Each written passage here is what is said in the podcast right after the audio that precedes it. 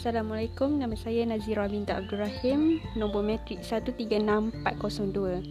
Jadi sebelum kita menelusuri bab 2 kebangkitan nasionalisme, uh, buku tingkatan 4, jadi kita akan memahami apa itu maksud nasionalisme.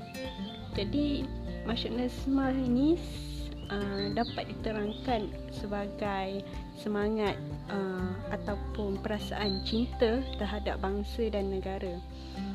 Jadi sebenarnya nasionalisme ini boleh diartikan sebagai semangat kebangsaan yang menjelaskan sikap dan pendekatan berkaitan dengan perjuangan menentang penjajahan serta pembelaan terhadap bangsa dan negara.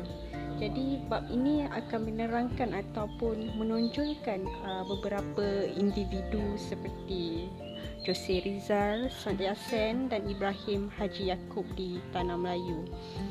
Dengan penerangan ataupun penjelasan bab ini, saya harap kamu boleh uh, menghargai uh, sumbangan-sumbangan pemimpin dalam mengekalkan kedaulatan negara dan kita uh, akan lihat bagaimana uh, perjuangan-perjuangan ini berlaku uh, sebagai satu sutikan uh, nasionalisme di uh, negara masing-masing.